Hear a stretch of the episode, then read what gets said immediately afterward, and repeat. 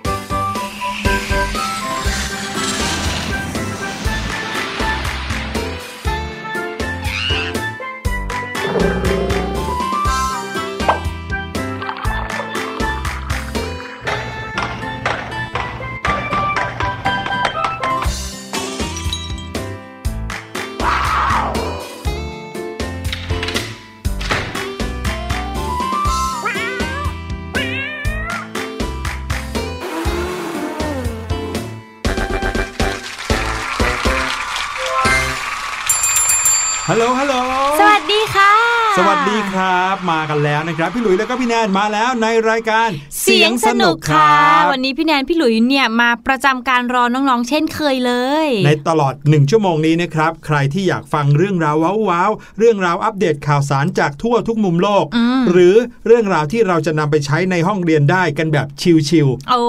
ๆมาฟังกันได้เลยนะครับ ฟังกันได้ทางไทย PBS Podcast แห่งนี้ครับ ใช่แล้วล่ะค่ะ ถ้าฟังสดๆอยู่ตอนนี้ก็น่าจะประมาณ4โมงครับไปจนถึง5โมงเย็นนะคะครับหรือว่าใครที่อ่าวันนี้พลาดไปพรุ่งนี้กลับมาฟังได้ย้อนหลังครับเหมือนเดิมเลยค่ะ ถูกต้องแล้วนะครับ เจอกันได้ทุกที่ทุกเวลาที่คิดถึงกัน พี่หลุย พี่แนนแล้วก็พี่ลูกเจี๊ยบอยู่ตรงนี้ พร้อมกับอีกหลายรายการเลย ที่ต้องบอกว่าเป็นรายการที่ทั้งมีประโยชน์ค่ะได้สาระนะครับ และแถมยังสนุกสนานอีกด้วย ช่วงนี้เนี่ยนะฮะก็เป็นช่วงที่หลาย ๆ คนปรับตัวกันเรียบร้อยแล้วอืมกับการที่เราต้องไปโรงเรียนจริง ๆ จังๆหลังจากหยุดเรียนกันมานานนานแล้วนะครับ พี่หลุยแอบไปรู้มาว่าหลายคนเนี่ยเคยชินกับการปิดเทอมอยู่บ้านโอ้มากซะจนเบื่อการออกมาโรงเรียนเลยแหละโอ้โหมีแบบเบื่อนั้นเลยเหรกัอนบ้างคะหรือเปล่าครับ ชาวเสียงสนุกอืมถ้าเบื่อนี่คือยังไงอะพี่หลุยขี้เกียจต้องมารถติดข้างนอกเอออะไรแบบนี้ หรือบางคนเรียนออนไลน์ที่บ้านก็แบบอุ้ยสะดวกสบายดีกใช่ว่าหลายโรงเรียนเนี่ยเขาให้นักเรียนนะครับ สลับกันเรียนอืมเลขคู่เลขขี้บ้าง สลับชายหญิงบ้างค่ะส่วนใหญ่ก็จะได้เรียนกันครึ่งหนึ่งของเวลาที่เรียนปกติค่ะเดิมเคยไปเรียนจันทร์ถึงศุกร์อย่างนี้นะครับ ก็กลายเป็นจะต้องไปเรียนวันจันทร์พุธศุกร์ อืมอีกคนหนึ่งก็ไปเรียนอังคารพฤหัสเสาร์อะไรแบบนี้อ๋อเพื่อสบลดกันจำนวนนักเรียนใช่ไหมใช่เพื่อให้ห้องเรียนเนี่ย เบาตาบางตาลงค่ะอืมจะได้ไม่ต้องไปนั่งเบียดกันในห้องเรียนเดียวกันนะครับ ซึ่งก็เป็นอีกหนึ่งมาตรการของผู้ใหญ่ที่เขาอยากให้เด็กๆเนี่ยไม่เสี่ยงกับภาวะการระบาดของเชื้อไวรัสโควิด -19 ครับ ใช่แล้วค่ะ มีใครกันบ้างที่เป็นอาการเหมือนอย่างที่พี่หลุยแล้วก็พี่แนนบอกเมื่อกี้นี้ โอ้โห หลายโรงเรียนเลยแหละพี่แนนว่า แต่บางโรงเรียนนะคะเขาก็ยังให้น้องๆเนี่ยไปแบบปกติ แต่ว่าพี่แนนคิดว่าน่าจะเป็นเพราะว่าในหนึ่งห้องเรียนอะ คนไม่ได้เยอะมากเกินไป อื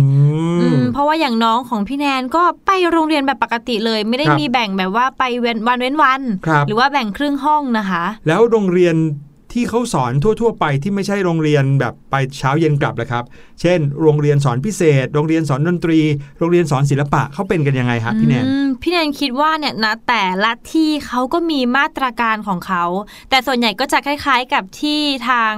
หน่วยงานได้แจ้งมาก็คือ ต้องมีการเช็คอินเข้านะอืมมีการตรวจวัดอุณหภูมิครับมีการใส่หน้ากากหรือว่าคุณครูที่สอนเนี่ยก็ใส่เฟซชิลด์ด้วยครับแล้วก็ล้างมือตลอดเลยค่ะ ถ้าเกิดว่าเป็นโรงเรียนสอนศิลปะ สอนดนตรีอืมร้องเพลงอะไรแบบนี้นะครับ ที่อยู่ในห้างสรรพสินค้า อันนี้ก็ดูจะง่ายหน่อยเนาะใช่เพราะว่าเดินเข้าห้างก็เท่ากับเป็นการเช็คอินแล้วโอ้แต่ผ่านจากห้างแล้วก็ไปเช็คอินก่อนเข้าโรงเรียนอีกนะคะพี่หลุยอืมส่วนใหญ่แล้วก็เพื่อที่จะให้รู้ว่าในช่วงเวลานี้นี้ ใช้ชีวิตอยู่ที่ไหน ใช่ค่ะใช่ไหมอันนี้ก็ต้องบอกว่าย้ำกันสักนิดหนึ่งนะครับสำหรับใครที่จะต้องเดินทางไปไหนมาไหน ถ้าสถานที่เหล่านั้นมีให้เราได้เช็คอินอืมให้เราได้เขียนชื่ออะไรอย่างเงี้ยก็อย่าลืมทำตามด้วยนะ ใช่แล้วเพราะมันจะดีมากๆเลย ถ้าเกิดว่ามีการระบาดเกิดขึ้น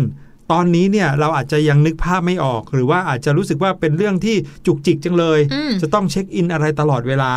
แต่ถ้าเกิดว่ามีการระบาดเกิดขึ้นเมื่อไหร่เนี่ยบอกได้เลยว่าจะเป็นประโยชน์มาก เพราะว่าการเช็คอินจะทำให้เราเนี่ยสามารถ ระบุช่วงเวลาที่เราอยู่ในสถานที่เดียวกันกับอืมคนที่ติดเชื้อไวรัสได้อย่างชัดเจนแล้วก็แม่นยำมากขึ้น พี่แนนก็เห็นด้วยค่ะ เพราะว่าการที่มีพวกเช็คอินเข้าห้างสรรพสินค้า หรือเข้าร้านค้าต่างๆ เนี่ยครับมันเพิ่งมามีหลังจากที่เกิดการแพร่กระจายแบบเยอะใช่ๆเราก็เลยรู้สึกว่า เอ๊ะเราไม่เขาเรียกว่าอะไรนะไม่ได้เห็นการทำงานของมันครับแต่ถ้าเมื่อไหร่มันมีการแพร่กระจายเกิดขึ้นมาอีก พี่แนนคิดว่า ระบบนี้หรือว่าแอปเนี้ยมันจะช่วยได้เยอะมากๆเลยค่ะ ครับ อันนี้ฝากทั้งคุณพ่อคุณแม่แล้วก็คุณผู้ปกครองทุกๆ คนด้วยนะครับ อย่าเพิ่งเบื่อกันไปซะก่อน กับมาตรการที่จะทำให้เรารอดพ้น จากการระบาดของเชื้อไวรัสโควิด -19 ครับ ประเทศไทยเราเนี่ยถือว่าทำได้ดีพอสมควรนะ ใช่แล้วแตค่ะกต่างจากหลายประเทศที่ โอ้โห ปิดกั้นกันเท่าไหร่ ป้องกันกันยังไงอืมก็ยังไม่ยอมลดจำนวนสักที จริง หลายประเทศที่เป็นประเทศเจริญแล้วด้วยซ้ำไปค่ะเนี่ยใช่อย่างเลยสหรัฐอเมริกาติดกันเป็นล้านล้านๆคน เพิ่มขึ้นมาวันละเป็นหมื่นคนอย่างเงี้ย เยอะมาก ครับผมก็ฝากกันเอาไว้ละกันนะครับ เอาล่ะ เดี๋ยวเราไปพักกันสักครู่ ฟังเพลงก่อน อันนี้ไม่ต้องเช็คอิน ไปฟังเพลงกันเพราะๆ ช่วงหน้ากลับมานะครับกับ What's Going On วันนี้มีข่าวเกี่ยวกับเรื่องการท่องเที่ยวมาฝากครับ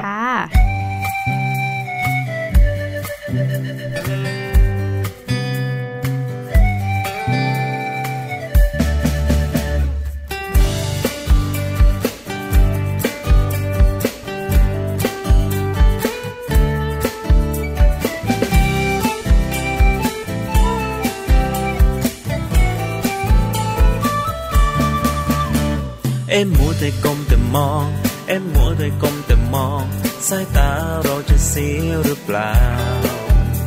อย่าลืมใส่ใจคนรักรอบค่าคุณใจให้รู้เท่าทัน เอ็มมัวแต่ก้มแต่มอง เอ็มมัวแต่ก้มแต่มอง ใช่เกินความจำเป็นหรือเปล่า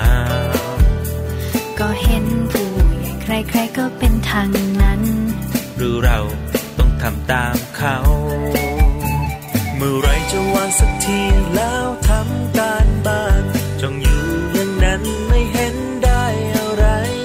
โอ้ได้แน่นอนสาระก็มากมายถ้าไม่ชัดไม่ไหลเดียวไม่ทันเขา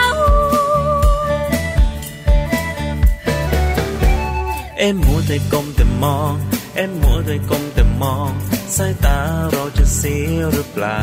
อย่า ลืมใส่ใจคนรักรอบค่างคุณใจให้รู้เท่าทัน เอ็มมัวแต่ก้มแต่มองเอ็มมัวแต่ก้มแต่มอง ใช่เกินความจำเป็นหรือเปล่า ก็เห็นผู้ใหญ่ใครๆก็เป็นทางนั้น หรือเราต้องทำตามเขา อยาก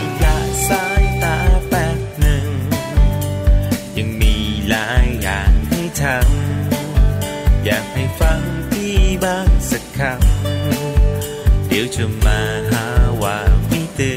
อนจะวางแล้วแป๊บเดียวนิดหนึ่ง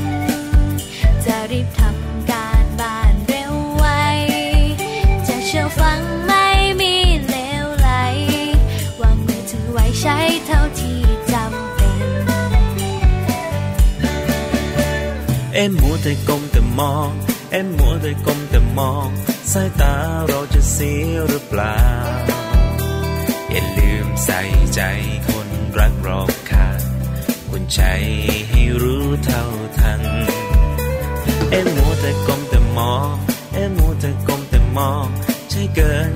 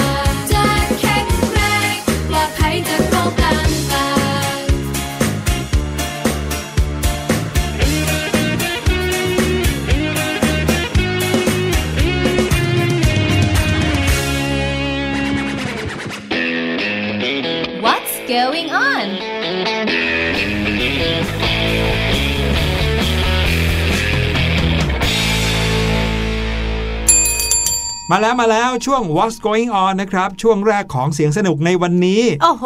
เมื่อกี้นี่บอกกันไปแล้วว่า ช่วงนี้จะเป็นช่วงของการฟังข่าวใช่แล้วน่ข่าวอัปเดตกันว่าทั่วโลกเกิดอะไรขึ้นที่ไหนยังไงบ้างค่ะนะครับ แล้วข่าวแรกในวันนี้ก็เกี่ยวข้องกับการท่องเที่ยว โอ้ยหมดโควิดปุ๊บเราจะไปเที่ยวกันเลยใช่อย่างไหมนั้นหรือเปล่า ตอนนี้นะครับนานาประเทศก็เริ่มที่จะกระตุ้นเศรษฐกิจของประเทศตัวเองด้วยการท่องเที่ยวค่ะอย่างประเทศเราเนี่ยอันนี้อาจจะเล่าให้น้องๆเห็นภาพนะ ว่าการที่มีนักท่องเที่ยวจากต่างประเทศเดินทางเข้ามาเที่ยวในประเทศไทยมาก ๆ เนี่ยอืมก็ทำให้เกิดรายได้เข้าประเทศ ใช่ เพราะเกิดรายได้เข้าประเทศคนที่เขาแบบทำงานด้านการท่องเที่ยวอะ เช่น ขายของอยู่ในแหล่งท่องเที่ยวค่ะหรือว่าทำงานด้านการเป็นมัคคุเทศก์อืมนำเที่ยวหรือว่าบริษัทนำเที่ยวอะไรต่างๆ เขาก็จะมีรายได้ใช่ไหมครับ ใช่ ทีเนี้ยพอไม่มีคนมาเที่ยวหรือว่ามาตรการในเรื่องการท่องเที่ยวมันถูกปิดกั้นแบบนี้อืมคนที่ทำงานด้านการท่องเที่ยวก็จะค่อยๆ ล้มหายตายจากไปโอ้โหเพราะว่ารายได้ไม่มีเลย ใช่ค่ะ น่าสงสารเหมือนกันหลายโรงแรมที่ต้องปิดตัวไปครับการบริการที่ตอนนี้ก็ยังแบบว่าไม่อืมสามารถกลับมาเปิดได้ถึงนะคะแม้ตอนเนี้ยทางการเขาจะบอกแล้วว่าให้กลับมาเปิดได้นะอืมแต่ว่าจำนวนนักท่องเที่ยวต่างชาติที่ลดลงแบบหวบหวบหวบเลยเนี่ยใช่บางธุรกิจหรือว่าบางบริการเขาก็เอาไว้บริการคนที่เป็นนักท่องเที่ยวต่างชาติซะเป็นหลักค่ะถ้าเกิดว่านักท่องเที่ยวต่างชาติยังไม่มา ก็ทำให้ธุรกิจเหล่านั้นเนี่ยยังไม่สามารถฟื้นตัวได้เร็วค่ะนะครับพูดถึงการท่องเที่ยวแล้วเนี่ยสิ่งหนึ่งที่พี่หลุยเป็นประจำเลยนะครับ เวลาที่ไปต่างประเทศ หรือว่าสังเกตชาวต่างประเทศที่มาในประเทศไทยเนี่ยเขามักจะพยายามสื่อสารกับคนที่ให้บริการอืมเช่นน้องๆลองนึกภาพว่าเราเนี่ยยืนอยู่บนถนน และอยู่ดีๆนักท่องเที่ยวโอ้โหเป็นฝรั่งเลยเดินมาถึงก็ถามเราด้วยภาษาของเขาค่ะว่าอยากจะไปที่นั่นที่นี่ แต่เราฟังแล้วเรารู้สึกว่า ฟังไม่เห็นรู้เรื่องเลย พูดเร็วจังเลย เราว่าไม่เราเข้าก็ใจเรียนภาษาอังกฤษมาพอสมควรนะทำไมฟังไม่รู้เรื่องเลยค่ะอ่าน้องๆรู้สึกว่าฟังเท่าไหร่ก็ฟังไม่รู้เรื่อง แต่ว่าอยากสื่อสารอยากช่วยเหลือเขาอืมทำยังไงดี พี่แนนคิดว่าจะแก้ปัญหานี้ยังไงดี พี่แนนคิดว่านอกจากภาษาถ้าสมมติเราสื่อสารกันไม่ได้จริง ๆนะคะ ก็คือภาษาพูดไม่ได้แล้วอืมภาษากายบางอย่างมันไม่ได้จริงพยายามใช้ภาษามือแล้วนะ เออเออ ทำแบบทำมือใหญ่ๆทำมือรูปดื่มอะน้ำทำกมือว้างรูปรูปนอนอะไรทำมาหมดแล้วยังฟังไม่รู้เรื่องเลยๆถ้ายังไม่รู้เรื่องพี่แนนคิดว่าต้องใช้สัญลักษณ์ค่ะ เป็นตัวช่วย อืมอย่างเช่นค่ะพี่หลุย ถ้าเราจะไปเข้าห้องน้ำอาจจะเป็นสัญลักษณ์ก็คือเป็นรูป สัญลักษณ์ห้องน้ำอะอะรูปผู้ชายผู้หญิงใช่ใช่ไหมแล้ว หรือไม่ก็ตัว M ตัว W ก็จะรู้ว่าเป็นสัญลักษณ์ของห้องน้ำอ่าหรือว่าเป็นพวกสถานีรถค่ะครับอาจจะชี้เป็นรถแล้วก็มีหลังคาอืมอ่าอย่างนี้ก็ช่วยได้นะพี่แนนคิดว่าอืมแล้วทีเนี้ยเราจะไปเอาสัญลักษณ์พวกนั้นมาจากไหนล่ะครับ อยู่ดีๆ เราเดินเข้าไปก็ต้องพกอะไรที่แบบมีสัญลักษณ์เอาไว้เยอะๆหน่อยอะแล้วก็ก็จริงคอยค่ะชี้อย่างนี้หรือเปล่าเออเออ แต่ว่ามีคนแก้ไขปัญหานี้ครับ แล้วก็แก้ไขปัญหานี้อย่างน่ารักซะด้วย เป็นไอเดียของการผลิตเสื้อยืดสำหรับเที่ยวต่างประเทศสำหรับเที่ยวต่างประเทศ เออ เป็นเสื้อยืดที่เอาไว้ใส่เที่ยวต่างประเทศ ไม่ต้องพูดภาษาถิ่นของเขาก็สามารถสื่อสารได้ เพราะว่าในการเดินทางไปเที่ยวต่างประเทศ หลาย ๆ ประเทศไม่ได้ใช้ภาษาอังกฤษอืมหรือไม่ได้ใช้ภาษาที่เราสามารถพูดได้ ค่ะ เออ เขาก็ ฟังเราไม่รู้เรื่องอยู่แล้ว ใช่ ทีนี้นะครับเสื้อยืดที่จะช่วยแก้ปัญหานี้ หรือว่าเสื้อยืดเอาไว้สำหรับเดินทางต่างประเทศเนี่ยก็มียี่ห้อเสื้อยี่ห้อหนึ่งนะครับเขาผลิตออกมาเป็นเสื้อยืดธรรมดา เสื้อกล้ามธรรมดานะครับ ก็น่าจะเป็นตัวช่วยให้กับใครก็ตามที่อยากจะเดินทางไปท่องเที่ยวต่างประเทศ แล้วก็ไม่รู้จะพูดภาษาของประเทศนั้นยังไง ด้วยวิธีไหนรู้ไหมฮะค่ะเขาทำแบบที่พี่แนนบอกเลยอืมใช้สัญลักษณ์ แต่แทนที่สัญลักษณ์นั้นจะไปอยู่ในมือถือพิมพ์เป็นแผนที่หรือเป็นกระดาษอะไรก็ไม่เอาเลยอืมเขาพิมพ์สัญลักษณ์เหล่านั้นลงไปในเสื้อยืดเลย โอ้โหนี่อย่างนี้ก็สะดวกสบายเลยอะพี่หลุย ลองนึกภาพนะครับ บนเสื้อยืดของเราเป็นเสื้อยืดสีสวยงามนี่แหละค่ะเสื้อยืดคอกลมเลยนะครับ สีน้ำเงิน สีเขียว สีแดง แล้วก็บนเสื้อยืดนั้นเนี่ยเต็มไปด้วยภาพไอคอนเต็มไปหมดเลยอืมซึ่งมีขนาด5คูณ8ก็คือมีแนวนอนอยู่ 8 แถว แล้วก็มีแนวตั้งอยู่ 5 แถว รวมแล้วก็มีสัญลักษณ์ถึง 40 รูปอืมเยอะเหมือนกันนะคะ มีสัญลักษณ์ที่ดูปุ๊บแล้วก็รู้ปั๊บเลยว่าเป็นเรื่องของอะไร เช่น รูปกันไกรตัดผมค่ะอ่ารูปรถแท็กซี่อืมรูปโรงแรม รูปกล้องถ่ายรูป รูปสัญลักษณ์ รูปไฟ รูปห้องน้ำ รูปกุญแจ รูปโทรศัพท์ รูปสัญญาณ Wi-Fi รูปที่แลกเงิน รูปเครื่องบิน โอ้โห เยอะแยะเต็มไปหมดเลย เกือบครบเลยนะเนี่ยพี่หลุย ใช่ครับ เพราะว่าอะไรรู้ไหมเขาต้องการให้คนเนี่ยใช้งานได้ง่าย ใส่เสื้อนี้ไปเดินเที่ยวที่ไหนก็ได้ ไม่จำเป็นที่จะต้องควักโทรศัพท์มาแล้วก็ไปค้นหาคำศัพท์เลยอืมหรือไม่ก็เอาไปเอารูปจากในแอป ไม่ต้องเลย ใส่เสื้อลงมา พอเจอใครที่อยากถามทางเดินตรงไปหาเขาแล้วก็ชี้ลงมาที่เสื้อตัวเองเลย ถ้าสมมติคนไม่สังเกตดีๆเขาจะตกใจหรือเปล่าพี่หลุยอยู่ดีๆชี้ที่มาตัวเองทำไมมาชี้ตัวเองทำไม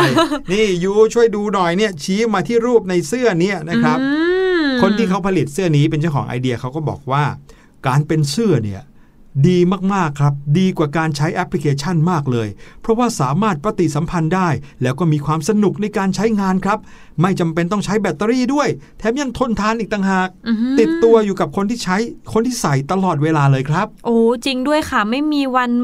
แบตหมดอะพี่หลุยอืมลองนึกดูนะครับ ถ้าเกิดว่าเป็นสัญลักษณ์ที่อยู่ในแอปพลิเคชัน หรืออยู่ในเครื่องอะไรสักอย่างหนึ่งถึงแม้ว่าจะใช้งานได้ดี แต่ว่า ก็มีโอกาสที่แบตจะหมดแล้วก็สื่อสารไม่ได้ใช่นี่เราแค่สวมเสื้อตัวนั้นไว้ บนเสื้อก็แค่สกรีนสัญลักษณ์อะไร เป็นวิธีการแก้ปัญหาที่ง่ายแสนง่ายโอ้ไอเดียดีมาก ๆ เลยค่ะพี่หลุย เอ๊ะ แล้วถ้าสมมุติว่าเราไปต่างประเทศอืมแล้วอยากไปเที่ยวแบบสถานที่ท่องเที่ยว หรือเราเรียกว่าแลนด์มาร์คดีไหมอืมของแต่ละประเทศอย่างนี้ล่ะคะ จะมีตัวช่วยด้วยหรือเปล่า โอ้โห แน่นอนครับที่แบรนด์ของเสื้อยี่ห้อนี้นะฮะ เขาก็มีการผลิตเสื้อเฉพาะของเมือง หรือผลิตเสื้อเฉพาะของประเทศนั้นๆ ออกมาด้วยโอ้ใช่ ถ้าเกิดว่าพี่หลุยอยากไปลอนดอนค่ะ พี่หลุยส์ก็แค่ซื้อเสื้อยืดที่เป็นไอคอนของเมืองลอนดอน ประเทศอังกฤษมาใส่เอาไว้ครับค่ะแน่นอนบนเสื้อก็จะมีไอคอนสัญลักษณ์รูป หอนาฬิกาบิ๊กเบนค่ะหรือว่าลอนดอนไออืมอะไรแบบนั้นด้วยชี้ปุ๊บโอ้โหคนรู้ปั๊บดีจริงๆอะแล้วถ้าเป็นประเทศไทยล่ะพี่หลุยคิดว่าอะมีไอคอนอะไรดี ถ้าเกิดเป็นประเทศไทยแน่นอนครับ ให้กับนักท่องเที่ยวเนี่ยก็จะต้องเป็นรูปวัดอืมวัดพระแก้ววัดูพระปุ๊บก้แล้วก็รู้ปั๊บเลยค่ะอ่าหรือรูปอนุสาวรีย์ชัยสมรภูมิเพราะว่าเป็นจุดที่คนเอาไว้ใช้ในการเดินทางไปไหนมาไหนกันเยอะโอ้โหๆสมมุติว่ามีคนมาชี้เขาใส่เสื้อสัญลักษณ์ประเทศไทยมาชี้นะฮะ ชี้กับพี่แนนบอกว่าเนี่ยช่วยพาไปที่นี่หน่อย แล้วเขาชี้ไปที่เชียงใหม่อย่างเงี้ยพี่แนนทำไง พี่หลุยพี่เนนก็จะบอกว่าโอเค ดอนเมืองอยู่ตรงนั้นค่ะไปขึ้นเครื่องบินเลยไปขึ้นใช่เคไหมรื่องบินเลยดีกว่านะคะอะก็ถือว่าเป็นไอเดียที่เจ๋งมากๆเลยนะครับ อันนี้เป็นอีกหนึ่งตัวอย่างของการแก้ไขปัญหาแบบตรงจุดแล้วก็ใช้งานได้ดี แถมเสื้อที่สกรีนรูปไอคอนต่างๆ สัญลักษณ์รูปต่างๆเนี่ย ก็สวยงามมากๆเลยด้วยใช่ใส่แล้วดูเท่ชะมัดเลย ถึงแม้โอ้โหว่าจะยังไม่ต้องไปเที่ยวที่ไหนก็เท่แล้วนะครับ มาถึงข่าวต่อไปกันดีกว่านะคะ ข่าวรอบนี้ก็เหมือนเราไปเที่ยวกันแหละ พี่แนนจะพาน้องๆไปเที่ยวที่หมู่บ้านหมู่บ้านหนึ่งค่ะครับหมู่บ้านเนี้ยพี่แนนชอบมากๆเลยอืมเพราะว่าอะไรรู้ไหมพี่หลุย ไม่รู้ หมู่บ้านเนี้ยมีความมหัศจรรย์อยู่หนึ่งอย่างค่ะคือหมู่บ้านนี้ไม่มียุงค่ะโอ้โหมาเกือบ 100 ปีแล้ว เดี๋ยวนะ อยู่จังหวัดอะไรครับ อุ้ยที่ประเทศจีนค่ะ อ๋อ ไปประเทศจีนเลยเหรอ ใช่แล้ว และที่สำคัญนะคะ ยังไม่สามารถที่จะแก้ปริศนานี้ว่า เอ๊ะทำไมหมู่บ้านเนี้ย มันไม่มียุงมาเป็นร้อยปีแล้วด้วยค่ะ โอ้เขาอาจจะเป็นหมู่บ้านที่อยู่กลางเมืองหรือเปล่าอุ้ยมีตึกรามบ้านช่องเยอะแยะ มีรถวิ่งขวักไขว่ก็เลยทำให้ยุงไม่ค่อยอาศัยอยู่หรือเปล่า ไม่ใช่เลยค่ะพี่หลุย ต้องเล่าให้น้องๆฟังก่อนนะคะว่าหมู่บ้านนี้ค่ะ มีชื่อว่าติงอู้หลิงค่ะ อยู่ที่เหนือระดับน้ำทะเล 700 เมตรโอ้ค่ะอยู่บนเขาด้วยนะ ใช่แล้วอยู่บนเนินเขาในมณฑลฝูเจี้ยนประเทศจีนค่ะ แล้วก็ล้อมรอบไปด้วยธรรมชาติพืชพันธุ์เขียวชอุ่ม แล้วก็แหล่งน้ำเยอะแยะมากมายเลย โอ้ เป็นหมู่บ้านในชนบท ใช่ อย่างนั้นยิ่งงงไปใหญ่ใช่ไหมคะพี่หลุย นั่นน่ะสิ ปกติเวลาที่พี่หลุยไปตามหมู่บ้านที่อยู่นอกเมืองนะ หรือใช่ต่างจังหวัดเนี่ยยุงเยอะ อืมแบบเพราะเนี้ยว่าต้องมีมีทุกทั้ชุงมแหล่งเลยน้ำมีทั้งต้นไม้ โอ้โห ยุงชอบอยู่ แน่นอนค่ะด้วยสภาพแวดล้อมที่พี่หลุยพูดมาเมื่อกี้ส่วนใหญ่มันจะต้องมียุงชุกชุมเยอะไปหมดเลยใช่ไหมคะใช่แต่ว่าในหมู่บ้านนี้ไม่เป็นอย่างนั้นเลยค่ะ ไม่มียุงมานานร่วมศตวรรษหรือ 100 ปีเลยอืมจนได้ชื่อว่าเป็นหมู่บ้านไร้ยุง และก็กลายเป็นปริศนาที่ยังหาคำตอบไม่ได้จนถึงทุกวันนี้นะคะ ครับ หมู่บ้านติงอู่หลิงค่ะ เป็นที่อาศัยของชนกลุ่มน้อยฮักกาค่ะ แล้วก็มีประวัติศาสตร์ และวัฒนธรรมที่ยาวนานมากๆเลยค่ะ มีสถาปัตยกรรมที่เป็นเอกลักษณ์ด้วยก็คือบ้านหินค่ะอืมในช่วงไม่กี่ปีที่ผ่านมานะคะ เรื่องราวของหมู่บ้านแห่งนี้ก็กลายเป็นที่เล่าขาน แต่ว่าไม่ใช่เพราะเรื่องเกี่ยวกับประวัติศาสตร์ หรือว่าวัฒนธรรมที่น่าค้นหาเท่านั้น แต่เป็นเรื่องราวลึกลับที่ไม่มียุงนี่แหละค่ะ ฟังแค่นี้พี่หลุยส์ก็ยังงงตามไปเลยนะครับว่า ในเมืองที่อยู่ห่างไกลแบบนี้ทำไมถึงได้ไม่มียุงเลย ใช่ค่ะพี่หลุย ซึ่งยังไม่มีข้อมูลชัดเจนนะคะว่าเป็นไปได้อย่างไร นักวิทยาศาสตร์เขาเคยเข้าไปศึกษาเพื่อหาคำตอบนี้แล้วด้วย แต่ว่าสำหรับชาวบ้านเนี่ยเขาเชื่อกันว่า เป็นเพราะหินศักดิ์สิทธิ์รูปคางคกอืม ที่เขานับถือบูชากันอยู่ค่ะ เชื่อว่าเป็นตัวแทนของเทพเจ้าคางคกเลยนะ ที่คอยปกป้องปัดเป่า แล้วก็ดูแลยุงเนี่ยไม่ให้อยู่ในบริเวณหมู่บ้านของเขาค่ะ แล้วก็ไม่ให้มากัดคนในหมู่บ้านของเขาขนาดนั้นเลยเหรออืมใช่โอ้ไอ้แล้เรื่องวควาค่ะมเชื่อนี่เราก็คงจะไม่ไปก้าวไก่ายเนาะแต่พี่หลุยส์เชื่อว่าน่าจะมีเหตุผลทางวิทยาศาสตร์แน่นอน ที่จะอธิบายได้ว่าทำไมที่เนี่ยถึงไม่มียุงเลยอะ่ะ ใช่ค่ะ มีอีกหนึ่งคำอธิบายค่ะพี่หลุยคำอธิบายเนี้ยเชื่อมโยงกับนิสัยแล้วก็พฤติกรรมของชาวบ้านในท้องถิ่น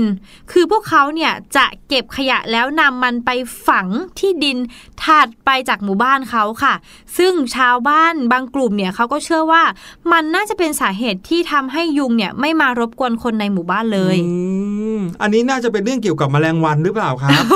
ถ้าเกิดว่าแถวหมู่บ้าน หรือว่าแถวใกล้ ๆ บ้านเราไม่มีขยะเลยเนี่ย โอกาสที่จะไม่มีแมลงวันน่ะ ก็เป็นไปได้อันนี้พอนึกภาพออกค่ะแต่พอไม่มีขยะแล้วทำไมเกี่ยวกับยุงยังไง เพราะว่ายุงเนี่ยมันเกี่ยวกับแหล่งน้ำนะอืมถ้าตรงไหนมีแหล่งน้ำตรงนั้นก็จะมียุงไปวางไข่ถูกปะก็จริงค่ะ พี่หลุย แต่ว่าอันนี้ก็เป็นข้อสันนิษฐานของชาวบ้านแล้วก็นักวิทยาศาสตร์ที่คิดว่าอาจจะเป็นสาเหตุนี้ค่ะ หลังจากที่เรื่องราวของหมู่บ้านเนี้ได้ถูกนำมาเผยแพร่ครั้งแรกค่ะ ตั้งแต่ปี 2559 แล้วก็เปิดให้นักท่องเที่ยวเนี่ยเข้าชมด้วยค่ะ ทางชาวท้องถิ่นเนี่ยก็มีความหวังว่าทางเจ้าหน้าที่ที่เกี่ยวข้องจะสามารถหาคำตอบได้ว่าปริศนาการไม่มียุงเนี่ยที่แท้จริงมันเกิดจากอะไรค่ะ แต่ว่าจนถึงในขณะนี้ก็ยังไม่มีแววที่จะสามารถหาคำตอบนั้นได้เลยโอ้แม่พูดแล้วชักจะอยากไปเห็นด้วยตาตัวเองอืมหมู่บ้านอะไรนั้นเนี่ยเดี๋ยวขอดูชื่ออีกทีหนึ่งได้ไหมครับ หมู่บ้านติงอู่หลิงใช่ไหมใช่แล้วค่ะ โอ้โห ลองนึกดูสิครับ ถ้าเกิดว่าพี่หลุยไปเยี่ยมหมู่บ้านเนี้ยแต่ตอนไปก็ เอายุงใส่ถุงไปด้วยตัวหนึ่ง แล้วก็เอาไปปล่อยที่หมู่บ้านนี้โอ้โหดูสิจะมียุงไหมทำไมนิสัยอย่างนี้เนี่ยเรานั่นสิพี่หลุยเออ แต่ก็เป็นเรื่องที่แปลกมากเลยนะครับค่ะไม่แน่นะครับว่าสิ่งที่เกิดขึ้นนี้มันอาจจะเป็นความจริงก็ได้อืมแล้วถ้าเป็นความจริงก็เพราะเหตุผลบางประการแน่นอน อย่างเช่นเรื่องราวของการไล่ยุง ตามวิธีธรรมชาติที่เราเผยแพร่กันเคยเอามาเล่าด้วยนะครับ แล้วก็รวมไปถึงในสื่อต่างๆ ก็พูดถึงวิธีในการไล่ยุงแบบธรรมชาติค่ะหรือว่าบางครั้งก็ใช้วิธีป้องกันการเกิดแหล่งเพาะพันธุ์ยุงอย่างเงี้ยก็อาจจะช่วยได้แล้วบางอย่างอาจจะไป เป็นสิ่งบังเอิญที่ทำกันในหมู่บ้านนี้อยู่แล้วก็ได้อืมวันนี้พวกเรามีเรื่องวิธีไล่ยุงตามธรรมชาติ ด้วยมาตรการที่ปลอดภัยมาฝากน้องๆด้วยนะครับ ไม่แน่อาจจะทำให้ที่บ้านเรา กลายเป็นอีกหนึ่งแห่งที่ปลอดยุงเหมือนอย่างหมู่บ้านนี้ก็ได้โอ้โหนะครับดีสุดๆเลย ว่ากันว่านะครับทางเลือกต่างๆที่เอามาช่วยป้องกันยุงเนี่ยมีมากมายเลยทีเดียว วิธีแรกนะครับก็คือเรื่องของสมุนไพรอย่างกระเทียมฮะค่ะเขาบอกว่าให้เรากินกระเทียมเยอะๆ ไม่ใช่แค่แดกคูล่าเท่านั้นนะที่กลัวกระเทียมโอ้แต่ว่าเจ้ายุงตัวเล็กๆเนี่ยก็ไม่ชอบกลิ่นฉุนของกระเทียมมากๆเลยเหมือนกันมดังนั้นถ้าเกิดว่าเราเนี่ยกินกระเทียมในปริมาณที่เยอะๆยุงก็จะสัมผัสกลิ่นกระเทียมเนี้ยได้ แล้วก็บินหนีไปให้ห่างจากตัวเราเลย ไม่มากวนใจแน่ๆ แต่ถ้าสำหรับคนที่ไม่ชอบกินกระเทียมล่ะพี่หลุย นั่นน่ะสิเขาบอกว่าสามารถใช้กระเทียมปอกเปลือกมาวางไว้ในจุดที่ยุงชุมต่างๆ ก็ช่วยได้ในระดับหนึ่งเหมือนกัน อ๋อ เพราะกลิ่นเนาะ เป็นไปได้ครับ หรือว่าอย่างที่สองนะคะก็คือเราเนี่ยปลูกต้นแคทนิปค่ะ ต้นแคทนิปหรือว่าหญ้าแมว ใช่แล้วถ้าทาสแมวหลายคนนะคะ อาจจะรู้จักต้นแคทนิปนะคะ เพราะว่าต้นเนี้ยก็ให้แมวกินได้ด้วยอืมก็คือเป็นอาหารเสริมของน้องแมวนะคะใช่ทีเนี้ยเจ้าหญ้าแมวเนี่ยนะครับเขาจะมีน้ำมันที่อยู่ในสมุนไพรชนิดนี้ สามารถไล่ยุงได้ เขาว่ากันว่าไล่ยุงได้ดีกว่าสเปรย์ไล่ยุงถึง 10 เท่าเลยนะโอ้ยดีมากเลยอะ นอกจากจะมีความเป็นธรรมชาติแล้วไม่ต้องอืมไปพึ่งสารเคมีด้วย แมวกินได้ด้วยโอ้โหมาถึงอีกหนึ่งวิธีนะครับเขาบอกว่าวิธีที่น่าสนใจมากๆ ในการที่เราจะไล่ยุงได้โดยธรรมชาติก็คือการใช้ ตะไคร้หอมครับ โอ้วิธีนี้พี่แนนเนี่ยได้ยินมาค่อนข้างนานแล้วนะคะ ใช่ จนถึงขั้นที่ว่าเขาเอากลิ่นของตะไคร้หอมเนี่ยมาทำเป็นผลิตภัณฑ์ไล่ยุง หรือเอามาใช่ทาใช่ตัวเอามาเป็นสเปรย์ฉีดตัว เพื่อให้ยุงเนี่ย ออกห่างจากตัวเรานะครับตะไคร้หอมนี่เป็นที่รู้จักกันดีในแวดวงสมุนไพรไล่ยุงเลยทีเดียว แล้วเดี๋ยวนี้นะครับเราก็มักจะเห็นสารสกัดต่างๆ มากมายเลย ที่มีกลิ่นตะไคร้หอมนะครับค่ะแต่ว่าผู้เชี่ยวชาญเขาบอกว่าควรที่จะเลือกตะไคร้หอมนะครับไล่ยุงชนิดที่สกัดน้ำมันเพียวๆมาจากต้นตะไคร้หอมโดยตรงจะดีกว่านะครับอืมดีกว่าไปซื้อพวกผลิตภัณฑ์ที่เป็นสารสกัดใช่เพค่ะราะว่าพวกนั้นเนี่ยบางทีก็ไม่ได้ใช้ได้จริงแล้วเผลอๆอาจจะมีสารตกค้างด้วย ใช่แล้ว มาอีกหนึ่งสมุนไพรบ้านเราที่มี กลิ่นแรงบ้างดีกว่านะคะ ก็ครับคือพริกไทยดำค่ะอืมคืออย่างที่บอกไปว่ายุงเนี่ยเขาไม่ชอบกลิ่นฉุนอืมแล้วสมุนไพรบ้านเราเนี่ยหลายอย่างมาก ๆ เลย ไม่ไม่เกี่ยงนะว่าเป็นกลิ่นหอมหรือว่าเหม็นเราจะเรียกว่าเหม็นอืมแต่ว่ายุงเนี่ยคือไม่ชอบเลยนะคะ ไม่ว่าจะเป็นพวกกระเทียมที่เราพูดมาครับหรือว่าตะไคร้ใช่ไหมคะครับพริกไทยก็เป็นอีกหนึ่งอย่างค่ะ ที่ยุงเนี่ยปูไม่ชอบเลยบินหนีไปให้ไกลเลยอะ่ะอืมเพราะฉะนั้นต้องเอาพริกไทยดำมาตำตำตำตำแล้ววางไว้ตามที่ต่างๆเอามาหรืทาตัว โอ้โหยทาตัวที่แสบนะแสบน่าดูเลยนะครับค่ะอีกอันหนึ่งนะครับ อันนี้น่าจะรู้จักกันในกลุ่มของคนที่ชอบรับประทานอาหารที่มีกลิ่นหอมนะครับ เรียกว่าโรสแมรี่ค่ะอ่านะครับเขาเอาไว้ย่างเวลาที่กินบาร์บีคิวอืมเขาจะ เด็ดเอาต้นโรสแมรี่มาวางไว้บนเตาย่าง โดยเพื่อให้เกิดความหอมของสมุนไพรนะครับ โอ้โห นอกจากจะได้เหมือนสเต็กหรือว่าบาร์บีคิวที่หอมแล้วอืมแล้วก็ยังไล่ยุงได้ด้วยได้อีกอีกด้วยนะครับ เห็นไหมอันนี้คือหนึ่งในหลากหลายวิธีนะค่ะยังมีอีกเพียบเลยนะครับ วิธีที่ช่วยไล่ยุงได้ โอ้โห ดีเลยค่ะ แต่ว่าเราต้องให้น้อง ๆ ไปพักกันสักครู่นะคะ พี่หลุย ช่วงหน้าพี่ลูกเจี๊ยบเนี่ยกระซิบบอกพี่นายแล้วว่า เร็ว ๆ หน่อยพี่ลูกเจี๊ยบอยากมาเล่า เรื่องหนึ่งให้น้องฟังแล้ว อืม อยากรู้แล้วใช่ไหมคะ งั้นเราไปพักกันสักครู่ดีกว่าค่ะ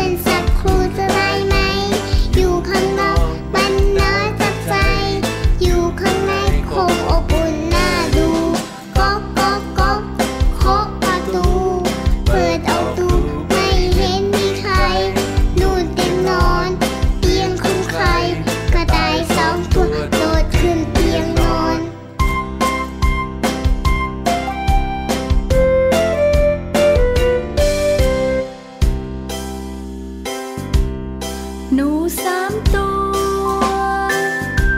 ลงทางกลางป่าใหญ่โชคดีที่เจอบ้านไม้ เป็นบ้านใครก็ไม่รู้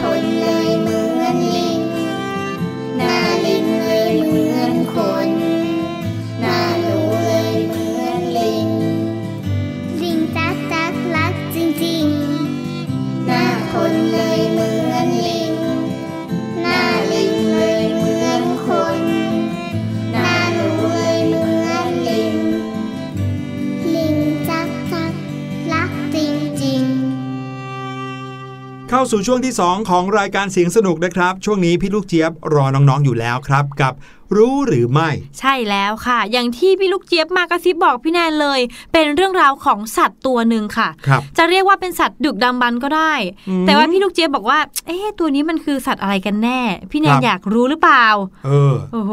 พี่หลุยส์ก็อยากรู้เหมือนกันครับ อุ้ยงั้นเราไปฟังพี่ลูกเจี๊ยบกันเลยดีไหมดีครับ รู้หรือไม่กับพี่ลูกเจี๊ยบ สวัสดีค่ะ สวัสดีชาวเสียงสนุกทุกคนนะคะ แล้วก็ต้อนรับทุกคนเข้าสู่ช่วง รู้หรือไม่กับพี่ลูกเจี๊ยบด้วยค่ะ วันนี้พี่ลูกเจี๊ยบเนี่ยจะพาทุกคนไปเที่ยวซูหรือว่าสวนสัตว์กันค่ะ จะไปดูเจ้าสัตว์ตัวหนึ่งค่ะ ที่พี่ลูกเจี๊ยบเนี่ยงงใจกับชื่อมากๆเลย ว่าสรุปแล้วเนี่ยเขาเป็นตัวอะไรกันแน่ค่ะ เจ้าสัตว์ตัวนี้มีชื่อว่า เต่า alligator ค่ะคำว่าเต่าก็คือเต่านั่นแหละค่ะ แต่ alligator เนี่ยนะสิคะแปลว่าจระเข้ค่ะ พี่ลูกเจี๊ยบก็เลยงงค่ะว่า สรุปแล้วเนี่ยเจ้าตัวนี้เขาจะเป็นอะไรกันแน่ แต่ไม่ต้องห่วงนะคะ พี่ลูกเจี๊ยบจะมาเฉลยแน่นอน เรื่องที่น่ารู้มากไปกว่านั้นก็คือ น้องๆรู้หรือไม่คะว่า เจ้าเต่า alligator เนี่ยเขาล่อเหยื่อด้วยลิ้นแหละค่ะ เต่า alligator หรืออีกชื่อหนึ่งของเขานะคะ ก็คือ snapping ค่ะ ชื่อนี้น่ารักมากๆเลยนะคะ เจ้าเต่า snapping หรือเต่า alligator เนี่ย เป็นเต่าน้ำจืดที่มีขนาดใหญ่ที่สุดในโลกเลยล่ะค่ะ เคยมีบันทึกเอาไว้ด้วยนะคะ แต่เป็นการบันทึกแบบไม่เป็นทางการค่ะว่า เจ้าเต่า alligator ที่พบเมื่อปี 2480 เนี่ยนะคะ มีน้ำหนักอยู่ที่ 183 กิโลกรัมกันเลยทีเดียวค่ะ ลักษณะของเจ้าเต่า alligator หรือว่าเจ้าน้อง snapping เนี่ยนะคะ มีส่วนหัวที่ใหญ่ค่ะ ขากรรไกรเนี่ยรูปร่างของเขาเนี่ยจะเหมือนจะงอยปาก และกระดองของเขาเนี่ยนะคะ ก็ยาวหนามากเลยค่ะ มีสันขึ้นมาเป็นคลื่นๆเนี่ยนะคะ อยู่ที่ประมาณ 3 สันค่ะ กระดองมีสีเทาเข้ม หรือบางครั้งค่ะ ก็เป็นสีน้ำตาลดำหรือว่าสีเขียวมะกอกค่ะ บางครั้งก็จะมีตะไคร่น้ำเกาะและที่น่าสนใจค่ะ เขามีลายสีเหลืองบนตาด้วยค่ะ เพื่อช่วยในการพรางตัวนั่นเองค่ะ เมื่อถึงฤดูวางไข่นะคะ เจ้าเต่า alligator ตัวเมียเนี่ยนะคะ ก็จะวางไข่โดยประมาณค่ะ 30-50 ฟองค่ะ ฟองหนึ่งเนี่ยนะคะ ก็มีขนาดใหญ่ประมาณลูกปิงปองเลยค่ะถ้าพูดถึงเต่าเนี่ยน้องๆ ก็จะคิดถึงผักบุ้งใช่ไหมหรือผักใบเขียวต่างๆ ใช่ไหมคะว่าเออเต่าเนี่ยเขาก็กินผักเนาะแต่ว่าค่ะสำหรับเจ้าเต่า alligator เนี่ยนะคะเขากินเนื้อเป็นอาหารค่ะ ไม่ว่าจะเป็นปลาหรือว่าสัตว์น้ำชนิดต่างๆนะคะ โดยวิธีการหาเหยื่อของเขาเนี่ยเขาจะซุ่มนิ่งๆ ไม่เคลื่อนไหวใต้น้ำค่ะ แล้วก็อ้าปากกว้างๆค่ะ แล้วก็ใช้ลิ้นของเขาเนี่ยแหละค่ะเป็นอาวุธ ลิ้นของเจ้าเต่า alligator เนี่ยนะคะ ตรงปลายลิ้นของเขาเนี่ยจะแตกเป็นสองแฉกค่ะ เพื่อหลอกให้ปลาเข้าใจว่าเป็นหนอน เมื่อปลาเนี่ยนะคะ เข้าใกล้ได้จังหวะค่ะ เจ้าเต่า alligator ก็จะงับด้วยความรุนแรง แล้วก็รวดเร็วปานสายฟ้าแลบเลยล่ะค่ะนอกจากนั้นนะคะ น้องๆรู้หรือไม่คะว่า เต่า alligator เนี่ยยังกินเต่าด้วยกัน ไม่เว้นแม้สายพันธุ์เดียวกันด้วยค่ะ เรียกว่าเป็นเต่าสายพันธุ์กินเนื้ออย่างแท้ true เลยล่ะค่ะ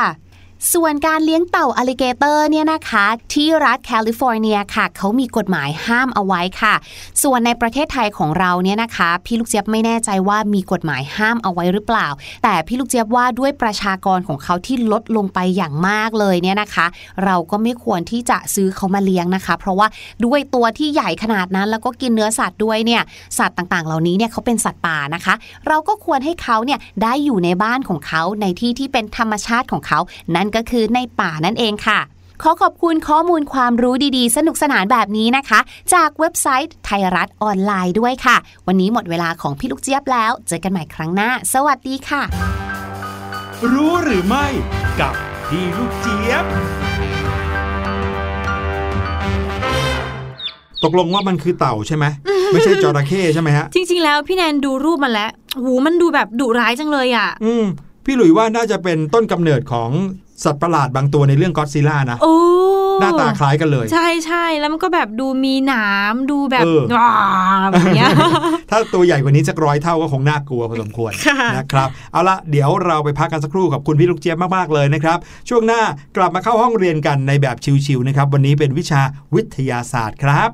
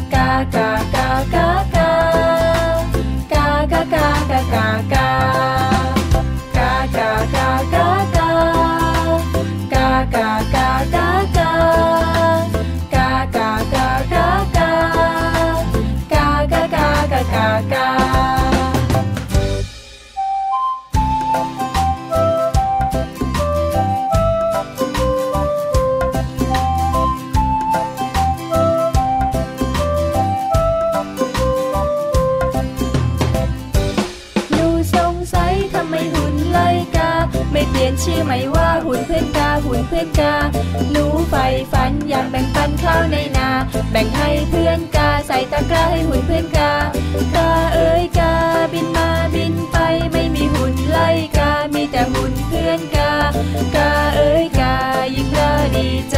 ชาวนาชาว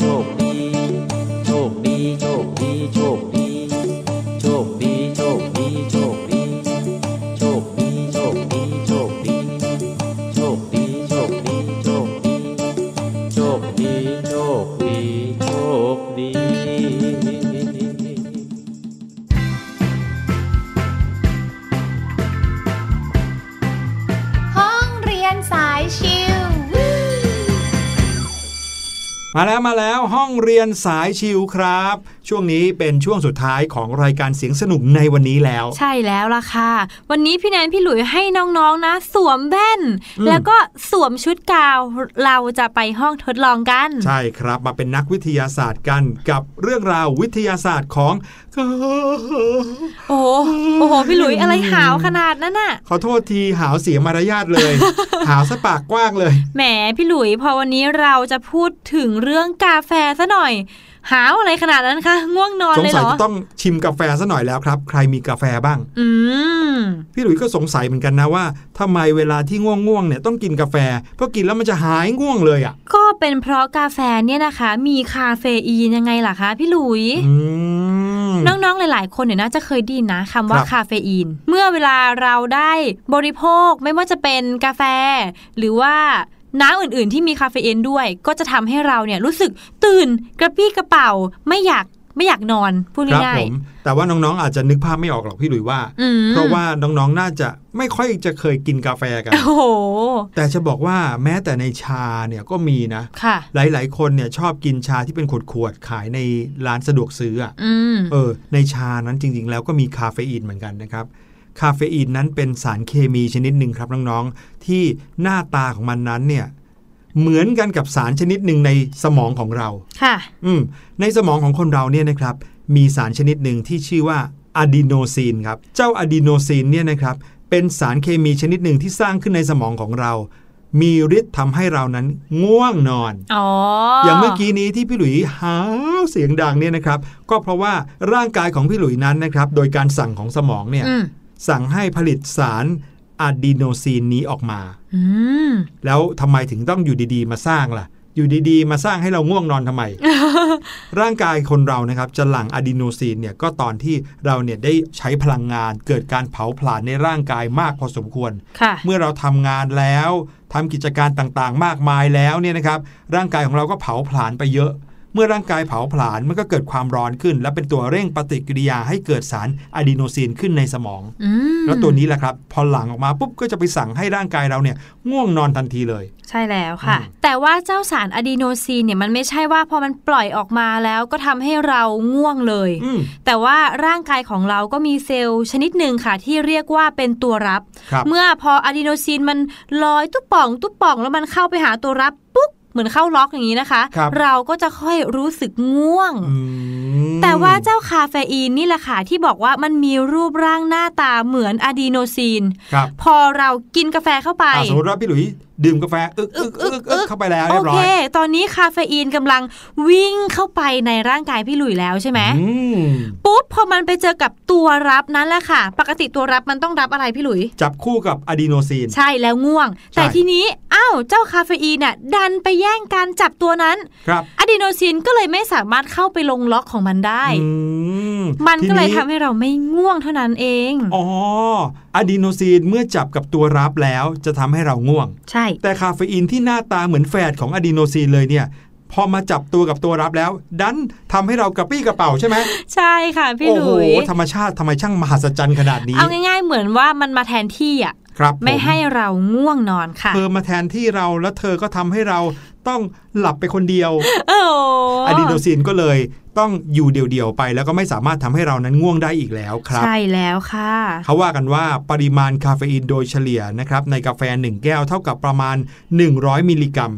นะครับ100 มิลลิกรัมต่อแก้ว และถ้าในวันวันหนึ่งเนี่ยเราได้รับปริมาณคาเฟอีนมากกว่า 400 มิลลิกรัม หรือว่ามากกว่า 4 แก้วนะครับอาจจะมีอาการที่เด้งครับเขาว่ากันฮะว่าจะเด้งแบบกระสับกระส่ายนอนไม่หลับหัวใจเต้นแรงอืมเพราะเราได้รับ คาเฟอีนมากเกินไปนะครับ คาเฟอีนก็จะไปช่วยกระตุ้นระบบประสาทส่วนกลางของร่างกายเรามากเกินไปด้วย ค่ะอันนี้ก็เลยเป็นเหตุที่ทำให้ผู้ใหญ่เนี่ยมักจะห้ามเด็กๆ ว่าอย่าเพิ่งดื่มกาแฟอืมเพราะว่าในร่างกายของเด็กนั้นยังต้องการการพักผ่อนเยอะอยู่ค่ะถ้าดื่มกาแฟเข้าไปเนี่ยก็จะไปกระตุ้น แล้วก็กระตุ้นให้เราเนี่ยกระปี้กระเป๋าได้ง่ายเกินไปด้วยทำให้เด็กๆนั้นพักผ่อนได้น้อย แล้วหัวใจเด็กๆ ก็อาจจะเต้นแรงเกินไปด้วย ซึ่งไม่ดีต่อร่างกายนะครับ ใช่แล้วล่ะค่ะเพราะฉะนั้นปล่อยให้กาแฟนั้นเป็นธุระของผู้ใหญ่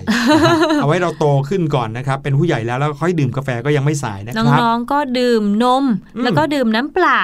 ให้เยอะๆไว้ดีกว่าค่ะ ใช่ครับ เอาละครับ วันนี้ช่วงห้องเรียนสายชิวหมดเวลาเรียบร้อยแล้ว เช่นเดียวกันกับรายการเสียงสนุกก็หมดเวลาแล้วด้วย ใช่แล้วค่ะ แล้วเดี๋ยวเรามาพบกันใหม่ในครั้งหน้า พี่แนนพี่หลุยต้องขอตัวลาไปก่อนแล้วค่ะ สวัสดีครับ